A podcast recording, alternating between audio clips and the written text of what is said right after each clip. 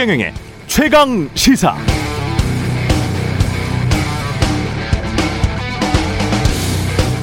수만 년 전 수렵 시대 털없는 원숭이 같았던 인간이 자신과 다른 종의 사납고 힘센 동물들과 맞닥뜨렸을 때 느꼈을 공포는 어느 정도의 공포였을까요? 상상이 가지 않습니다. 정말 무서웠을 겁니다. 그러나 칼, 총, 대포 등 무기를 만들고 나서부터 인간은 자신과 다른 종류의 사납고 힘센 동물들을 무서워하지는 않죠. 그러나 자신과 같은 종, 생각이 다른 인간들을 이제는 더 무서워합니다. 고작 생각이 다르다는 것 때문에 얼마나 많은 전쟁이 일어났습니까?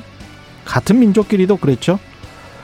제 선친께서는 1932년생이셨는데, 그러니까 한국전쟁을 고스란히 경험하신 분이었습니다.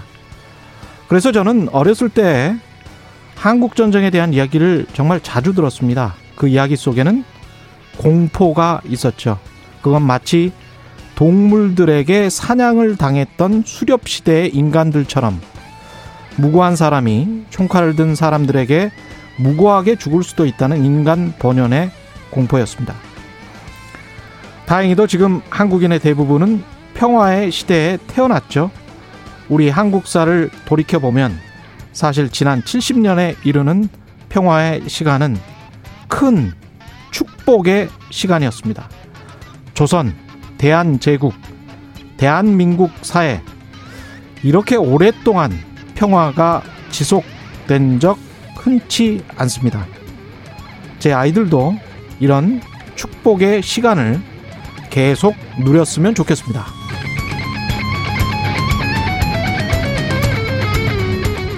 네, 안녕하십니까. 6월 25일 세상에 이익이 되는 방송 최경령의 최강시사 출발합니다. 저는 KBS 최경령 기자고요. 최경령의 최강시사 유튜브에 검색하시면 실시간 방송 보실 수 있습니다. 문자 참여는 짧은 문자 50원, 긴 문자 100원이들은 샵 9730, 무료인 콩 어플 또는 유튜브에 의견 보내주시기 바랍니다. 오늘 1부에서는 여권 대선 주자 중 한 분이죠. 최문순 강원지사 만나보고요. 2부에서는 계속되는 에스파일 논란, 대권 도전 일정 밝힌 윤석열 전 총, 총장 그리고 홍준표 의원까지 여동치는 야권의 대선판도 어찌 전개될지 국민의힘 김재원 최고위원 만나봅니다.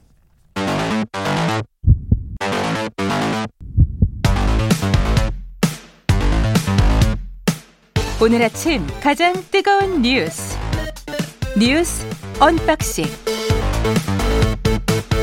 네, 뉴스 언박싱 시작합니다. 민동기 기자 김민아 평론가 나와 있습니다. 안녕하십니까? 안녕하십니까? 비폭력이다. 나는 비폭력이다. 그래서 그런 신념을 가졌기 때문에 병역을 거부한다. 여기에 대해서 무죄 판결이 났군요. 그러니까 이 뉴스를 하려고 오프닝을 그걸 쓰였군요. 뭐 꼭 그런 거는 아니지만. 아 그렇군요. 네. 예. 대부분 한국 전쟁 6.25 이게 굉장히 좀 많이 들었어요. 정말 많이 들었어요. 그렇죠. 예. 예. 정말 많이 들어서 관련해서 그때 당시에 세대가 느꼈을 공포가 저한테도 전달은 됐어요. 예. 너무 많이 들었기 때문에. 예. 어, 대법원이 음. 비폭력주의 신념에 따라 양심적 병역 거부를 한 사람에게 무죄를 확정을 했습니다. 예. 그러니까 흔히 말해서 여호와의 증인 신도가 아닌 사람이 양심적 병역 거부를 인정받은 첫 사례이기 때문에 굉장히 관심을 모으고 있는데요. 아, 대법원 일부가 병역법 위반 혐의로 기소된 정모 씨 상고심에서 무죄를 선고한 원심을 확정을 했는데요. 이 정 씨는 2017년 11월까지 현역으로 입영하라는 통지서를 받고도 정당한 사유 없이 입영하지 않은 혐의로 재판에 넘겨졌습니다. 음. 아, 정 씨는 재판에서 자신은 종교적 전체적 신념에 기초한 양심에 따라 입영을 거부한 것이라고 주장을 했는데 예. 1심은 이 정 씨에게 징역 1년 6개월을 선고를 했습니다. 그러니까 양심에 따른 병역 거부는 정당한 사유에 해당하지 않는다고 판단을 했던 2004년 대법원 판결을 근거로 이제 1년 6개월을 이제 선고를 했는데요. 예. 2심 같은 경우에는 또, 또 무죄를 선고를 했습니다. 그러니까 음. 무죄를 선고를 한 이유가 진정한 양심에 따른 병역 거부라면 정당한 사유에 해당한다고 봤던 2018년도 11월 대법원 그 판례 변경이 근거로 제시가 됐거든요. 예. 그러니까 1심과 2심의 법원 판결이 달랐는데 대법원은 아, 정당한 사유에 관한 법리를 오해한 잘못이 없다면서 검찰의 상고를 기각을 한 셈이죠. 그러니까 이게 말씀하신 6월 25일에 사실은 뭐 뜻깊은 뭐 나름의 뉴스라고 생각할 수 있는데 음. 말씀하신 대로 근본적인 공포에 대해서 그러한 이제 전쟁 상황에서 공포에 대해서 음. 자기의 신념 어떠한 신념을 가지고 있다면 그 신념을 우리가 이제 우리 사회가 어떻게 이제 좀 받아들이느냐의 어떤 문제에서 예. 좀 일보 전진한 그런 판결이다라는 생각이 드는데요. 네, 많은 분들이 이제 이런 생각을 하실 수가 있습니다. 그러면 이제부터는 누구나 아무나. 예, 아무나 이렇게 뭐, 어, 이, 이 군대를 안 간다, 난 안 가고 싶지 않다라는 이유로 무죄를 받을 수가 있는 것이냐. 음. 근데 그렇지는 않고요. 재판 과정에서 계속해서 이 사람이, 이 사람의 신념이 어느 수준에서 어떻게 아, 이루어져 있는가 이런 것들을 재판부가 계속 확인하고 검사가 그것을 계속 따져묻는 이런 과정들이 계속 반복이 됐고요. 이, 이 사람의 세계가 쭉 이렇게 반추가 됐을 거 아니에요. 아, 쭉 얘기가 됐습니다. 충분히 자기가 일상생활에서도 그랬었다는 거를 보여줬다는 거잖아요. 그게 결국. 재판 과정에서 예. 다 검증을 받아야 되는 상황인 그렇습니다. 음. 그리고 이러한 판결이 나면 그러면 아무런 국방의 의무를 지지 않느냐? 그것도 예. 아닙니다. 이제 대체 복무를 어떻게 할 것이냐? 대체역 심사위에서 심사를 해가지고 이제 판단을 하는데 지금 그 결론은 거의 이제 뭐 하나로 정해져 있죠. 교정시설 등 이런 정해져 있는 음. 그러한 시설에서 36개월간 이 합숙 상- 합숙의 형태로 복무를 해야 됩니다. 예. 그럼 사실은 이제 일반적으로 우리가 군대를 가는 것에 비해서도 훨씬 이제 긴 기간 두 배의 기간 동안 복무를 해야 되는 측면이 있는 거거든요. 예. 그래서 이러한 어떤 사실은 어떻게 보면은 어, 기간이라든가 이런 측면에 있어서는 좀 더 길게 복무하는 것에 대한 그러한 어떤 부담을 안고서라도 예. 자기 신념을 지켰다 이런 것들이 인정 가능하면 이런 판결이 이제 나오는 부분이 있는 것이죠. 저는 이 정도의 반전주의랄지 평화주의는 아니고요. 외부에서 침략을 하면 이제 맞서 싸워야죠. 예, 그거는 저는 뭐 어, 만약에 같이 사는 사람들이 뭐 죽거나 그러면 분노할 것 같아요. 근데 이번- 분노해서 맞서 싸울 것 같은데, 예, 이번 판결 같은 경우에는 음. 흔히 말해서 종교적인 어떤 그런 신념 때문에 그렇죠. 병역 문제에 대해서는 이 대법원이 인정을 해왔, 해온 측면이 있었는데 종교적 신념이 아니라도 아니라 비폭력 신념까지도 인정을 했다는 점에서 앞으로 이 부분에 대해서는 음. 인정하는 판결이 아마 더 많아질 겁니다. 근데 이 판결도 의미가 정말 있다고 보는데 저는 이런 생각을 가지고 있지는 않지만 네. 이 사람이 정말 이런 생각을 가지고 있다면 그리고 그것 때문에 군대를 못 가겠다고 한다면 그건 인정을 해줘야 된다고 봅니다. 그리고 예. 다른 수단으로 국방의 의무를 질 수 있도록 이제 해줘야 되는 그렇죠. 것이고 그렇죠. 여기서 한 발 더 나아가려면 그 예. 다른 수단이라는 게 또 하나의 어떤 징벌적인 수준에 이르르면 안 된다 이렇게 이제 음. 얘기를 할 수 있는데 음. 지금 사실 우리 사회는 거기까지는 못 갔고 예. 다소 이제 어 불이익을 더 주는 방향에서 그런 음. 불이익을 감수하고서라도 그러한 신념을 유지하겠느냐라고 묻는 형태의 예. 그러한 어떤 사회적 제도가 지금은 이제 마련되어 있는 형태인데 음. 물론 앞으로 좀 더 뭐 진보를 하면 좋을 것 같습니다 우리 사회도. 근데 한 예. 가지 좀 한계가요. 2018년 6월에 헌법재판소가 양심적 병역 거부자의 대체 복무를 규정하지 않은 병역법 조항이 이 양심의 자유를 침해한다. 이런 결정을 내린 적이 있거든요. 예. 그래서 그 이후에 이 양심적 병역 거부자들에 대해서는 대체역 심사위원회를 통해서 심사를 하게 돼 있습니다. 예. 근데 그 이전에 2018년 6월 헌재가 이 결정을 내린 이전에 양심적 병역 거부 혐의로 기소된 사람들 있지 않습니까? 예. 이 사람들에 대해서는 이게 적용이 안 되기 때문에 어. 이 사람들을 어떻게 할 것인가에 대해서 우리 사회가 또 고민을 해야 됩니다. 그렇군요. 예. 윤석열 전 총장은 29일 대통령 선거에 출마 선언할 것이다. 이렇게 대변을 통해서 밝혔습니까? 부대변인을 통해서 아, 밝혔습니다. 부대변인. 네, 네. 부대변인을 통해서 밝혔고요. 어찌 됐든 어 29일에 최종적인 어떤 입장을 밝힐 것으로 보이는데 구체적인 입장을 내놓을지에 대해서는 여전히 좀 물음표가 붙고 있습니다. 아니 왜요? 어 일단 예. 일단 국민의힘 뭐 입당 여부라든가 아 엑스파, 그런 것들. 예, 엑스파일에 대해서 어떤 입장을 밝힐 거라든가 이런 부분에 대해서는 음. 아직까지 명확하게 입장이 나온 게 없는 그런 상태고요. 예. 더더군다나 윤석열 전 총장 같은 경우에는 출마 선언한 다음에 정치권과 거리를 두고 민심 투어에 나서겠다라고 얘기를 했거든요. 예.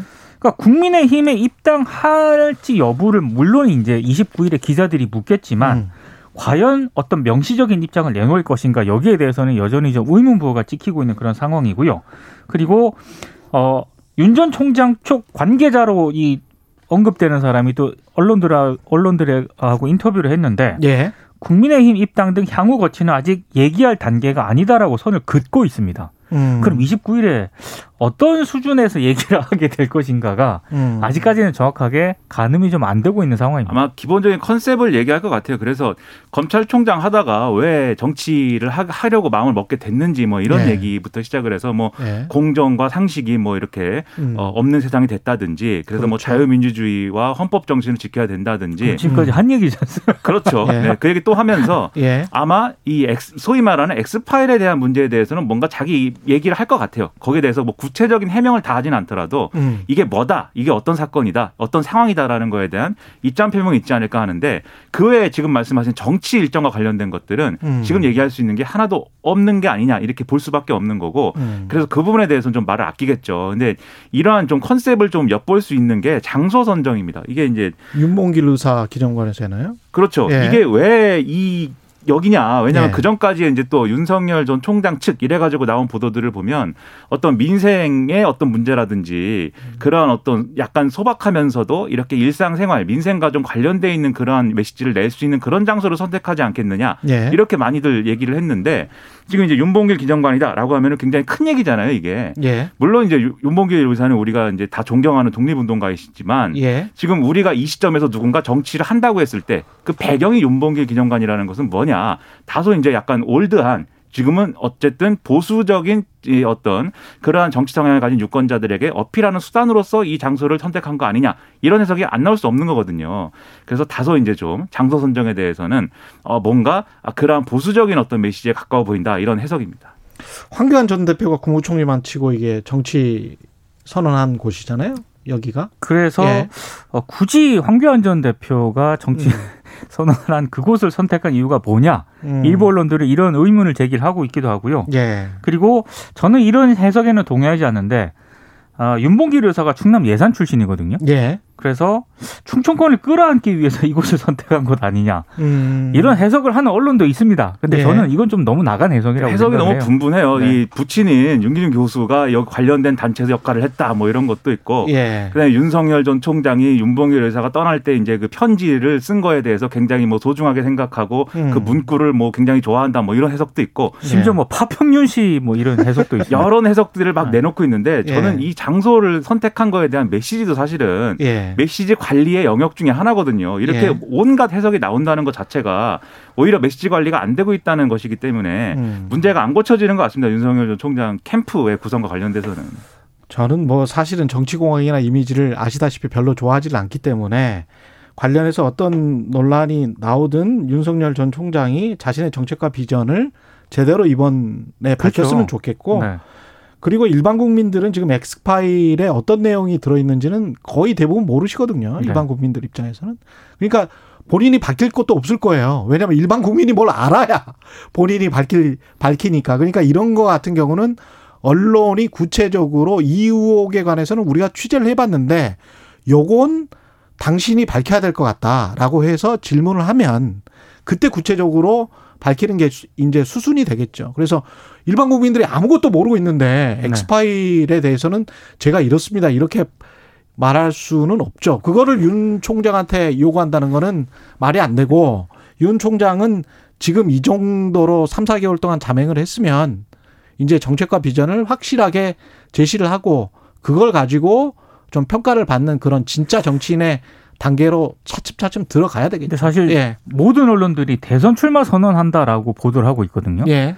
근데 과연 그렇게 명시적으로 또 선언을 할까 29일에 저는 그런 생각도 듭니다. 정말 원론적인 진짜? 차원의 예. 정치 참여 선언 정도로 또 나오지 않을까. 본인의 아. 갈 길에 대해서 밝힌다고 네. 했기 때문에 뭐 갈 길이 뭐 어디까지가 길인지는 모르는 거니까요. 아, 그래요? 그리고 이제 엑스파일에 대해서 입장을 얘기할 거라고 하는 것은 예. 구체적 사건이 아니라 다시 한번 말씀드리지만 정치권에 논란이 있기 때문에 그건 그렇죠. 반드시 물어보겠죠 기자가. 예. 그 거기에 정도. 대한 답이 예. 나오겠죠 뭔가. 예. 홍준표 의원은 국민의힘에 복당을 했고요. 예. 복당을 했는데 기자회견에서요. 어, 대선 행보를 바로 예고를 했습니다.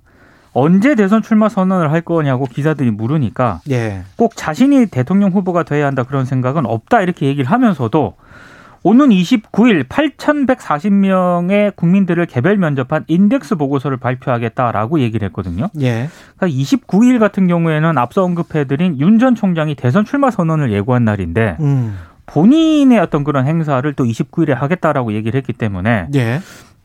아무래도 윤 전 총장을 바로 견제구를 날린 게 아니냐라는 게 언론들 해석입니다. 근데 이제 홍준표 이 예. 의원이 복당이 됨으로 인해서 윤석열 전 총장 입장에서 보면 어쨌든 어, 어느 시점에는 국민의힘과 같은 배를 탈 수밖에 없는데 음. 그런데 이런 이제 효과들은 국민의힘 내에 윤석열 진입 장어, 진입 방어 이런 것을 위한 장애물들이 계속 쌓여가는 상황일 수도 있는 거거든요. 예. 그래서 아마 점점 더 곤란한 상황이 이어질 가능성이 크겠죠.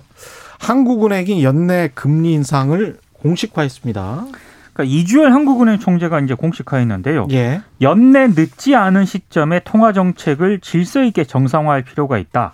경기 회복세에 맞춰서 이례적으로 완화적이었던 통화 정책을 정상화시키는 것은 당연한 과정이다 이렇게 얘기를 했는데 원래 지난 11일 한국은행 창립 기념사에서 향후 적절한 시점 정도로 얘기를 했거든요. 예. 근데 이번에는 연내라고 정확하게 못을 박았습니다. 음. 이게 어떤 어떤 영향을 미칠지는 좀 봐야 되겠네요. 지금 이제 네. 가계부채 문제가 워낙 크기도 하고 그리고 지난번에도 이제 보고서를 통해서 금융안정 보고서를 통해서 지적을 했지만 자산시장 과열 문제가 있고 특히 부동산이랑 주식 영역에서 있기 때문에 예. 절대 가격이 너무 높죠. 사실. 그렇죠. 예. 이런 부분들에 있어서 뭔가 이제 금리 인상이라든가 대응을 해야 되는 시점이 온 것인데 음. 어쨌든 연내 하겠다는 것은 사실은 어제 뭐 인터뷰 과정에 서 약간 논란도 있지 않았습니까? 예. 최경영 기자는 이제 연내할 김기식. 것이다. 예. 네, 라고 얘기했는데. 소장이랑 예. 네. 근데 이겼네요, 최경영 기자님이. 네. 당연히 제가 이길 수밖에 없습니다. 아, 이렇게 또 게스트를 망신을 주면 안 되는 거 아닙니까? 연내하고 예. 내년에 또 한 번 할 수도 있다. 그럴 가능성이 있죠. 예, 이런 예. 얘기도 나오고 있더라고요. 연준보다 빨리 할 수밖에 없어요. 네. 그리고 우리 같은 나라는 연준보다 좀 빨리 하는 게 좋습니다. 그리고 한국 경제를 위해서. 성향상 그것도 그렇고 한국은행은 원래 금리 인상은 좀더 음. 적극적으로 판단하는 것 같아요. 예. 다음 주에 김기식 소장님 소장님 만나서 모시고 한번 더 여쭤보겠습니다. 예. 뉴스 언박싱 민동기 기자 김민아 평론가였습니다. 고맙습니다. 고맙습니다. KBS 일라디오 최경영의 최강 시사 듣고 계신 지금 시각 7시 37분입니다.